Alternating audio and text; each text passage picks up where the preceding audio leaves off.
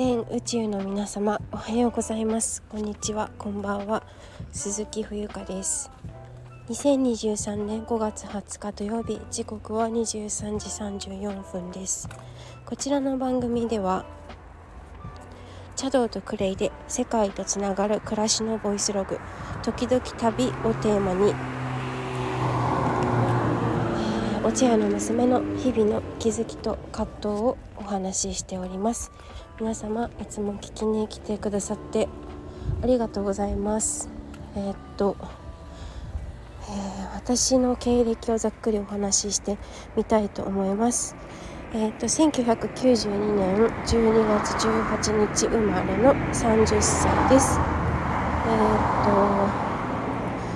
えっと実家が、えー、お茶屋さんでして、えーと、実家のお手伝いをしながら今はいろんなアルバイトだったりタイ人に日本語を教えたりクレイセラピーの魅力を伝えたり歌ったり時には踊ったりあのしながら生きているものです。なんか前のさ自己紹介とだいぶ変わってるけど順番とか大丈夫かね？大丈夫かしらね？はい。まあいいや。えー、っと4人兄弟の長女で、えー、鈴木冬香は芸名ではなく本名です。たまに聞かれるんですよね。芸名ですかって。嘘とか思うんですけど。え芸名に聞こえんのこれと思って。まあいろんな人がいらっしゃいます。はい、まあ、どうでもいいんですけれども。えっと小学校までは地元の横浜で育ちます。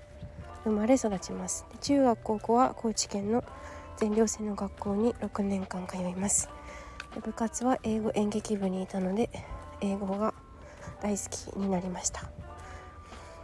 えっ、とあとはそうですね私の特徴というかなんかこう今まで自分からこうしようっていうふうにあんまり思ったことがなくて実は周りからの推薦だったりとかそういう感じで生きてきたように思います。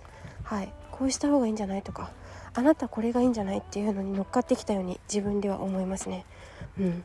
唯一クレイセラピーに出会った時勉強しようっていうふうに思ったのは自分の意思でしたね。あれは完全に。誰にも相談しなかったしね。はい。それだけですかね。ほとんどあとタイ留学とかも別になんか話先生から行ってみないかって言われて行っただけなんではい。そういう生き方もありだと思います。なんか今の現代社会ってなんか夢を持たなきゃいけないとかなんか目標に向かって頑張らないといけないみたいなそういうのすごい伝わってくるんですけどなんかそんなことしなくても本来日本人ってあのもっといけいけるというか自分のそう夢とかどうでもいいと思うぶっちゃけ。はい。まあそんな風に思ったりも最近はしています。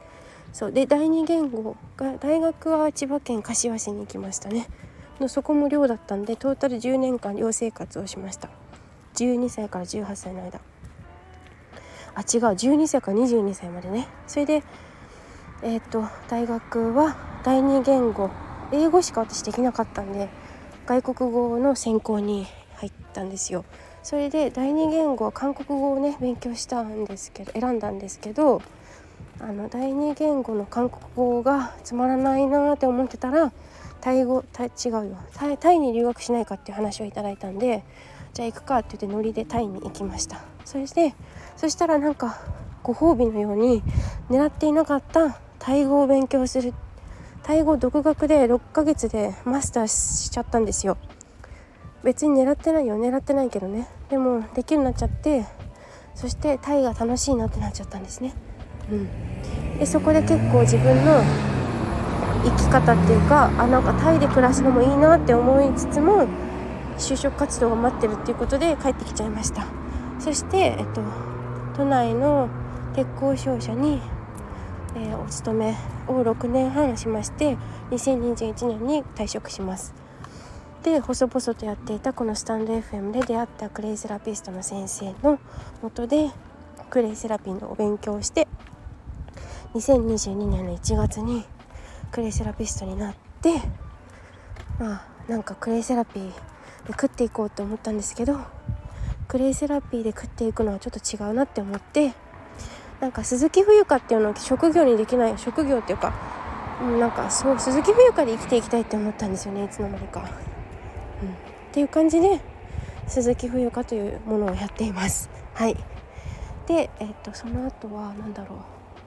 あとはですねえー、そうそれでなんかバックパッカーとかいろいろやってえ、っと先月までタイにいました。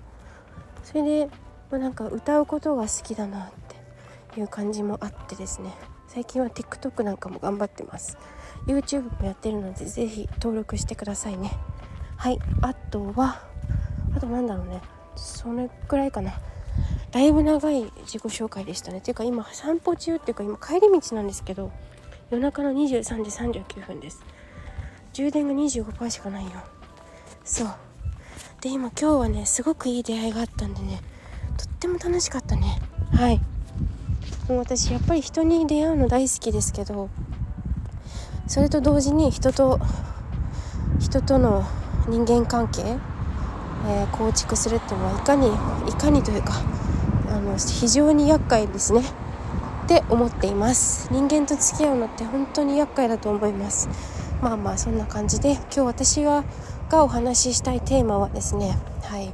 何かと申しますとえっとあのちょっと会話術っていうか、うん、私自身が自分で気づいたことなんですけどあこれ多分意識してるわっていうのが1個あったんでそれについてシェアしたいと思います。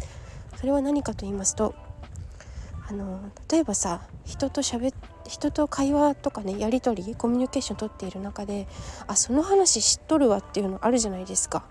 ねあるそういうことって起きません？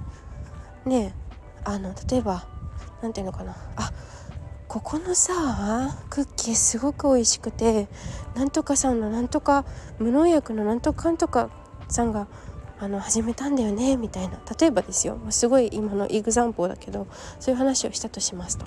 でそれを自分が知っていたとしてもその人がなんか得をするっていうわけじゃないけどその話してくださっている人が喜ぶようなあの反応っていうか聞き方ってあると思うんですよ。なんかそれでじゃあ A え。ー、そうなんですか？えー、それはぜひ行ってみたいですね。いう感じ。それ A ね。で B あそれ知ってる知ってる知ってます。この前行きました。っていうその A か B だったら絶対にあの 99.9%A が人その人のあの気を上げるっていうか喜ぶ話し方じゃない喜ぶ聞き方だと思うんですよ私は。別にそれをなんかこううん、大げさにやる必要はないんですけどでもちょっとオーバーにやるっていうのもちょっと大事だと思うんですよ会話術として。なんかそれあ言ったことありますでこうこうこうでこうこうこうなんですよねって話の腰を折ってしまったらそれって相手のうん話す気持ちよく話させるってすごい大事なんですよね。うん、だからこれを結構無意識的にやっちゃってる人多いんじゃないかなと思って一旦人の話を聞こう。一旦その目の前の人が提供してくださってる話を聞こうよって私は思うんですよ。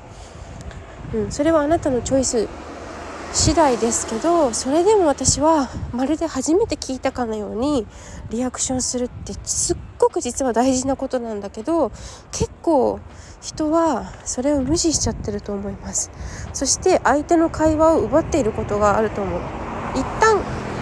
全部話を聞いてからあ私先ほどの話実はっていう風に言うのがいいんじゃないかなって私は思いました。わかんない。はい。私の体験談としてなんか全部知ってるよ体でなんかこう聞かれるとそういう聞き方ってあこの人何でも何にも話したくないなってこの人ともう付き合うの嫌やなってなっちゃうんですよね。